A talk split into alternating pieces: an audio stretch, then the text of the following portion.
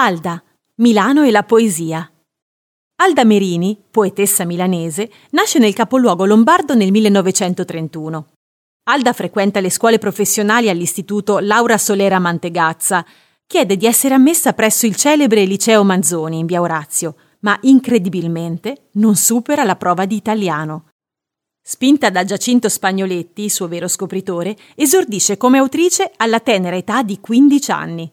Nel 1947 incontra quelle che definirà come prime ombre della sua mente. Viene internata per un mese all'ospedale psichiatrico di Villa Turno. Sposa nel 1953 un proprietario di alcune panetterie di Milano, Ettore Carniti, nella chiesa di Santa Maria delle Grazie e si trasferisce a Porta Ticinese. La casa sul Naviglio sarà una costante per Alda, un luogo che sente suo, che apre alla gente, che tiene ordinato e pulito prima e farà culla del disordine creativo poi. Qui scriverà sui muri i numeri di telefono con rossetto, accumulerà libri, accantonerà vestiti uno sopra l'altro. La poetessa inizia poi un triste periodo di silenzio e di isolamento. Viene internata al Paolo Pini fino al 1972.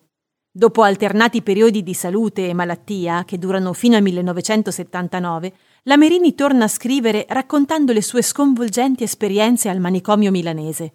Nel 1981 inizia a comunicare telefonicamente con il poeta Michele Pierri, che in quel difficile periodo del ritorno nel mondo letterario aveva dimostrato numerosi apprezzamenti sui suoi lavori. I due si sposano nel 1983. Alda si trasferisce a Taranto, dove rimarrà tre anni.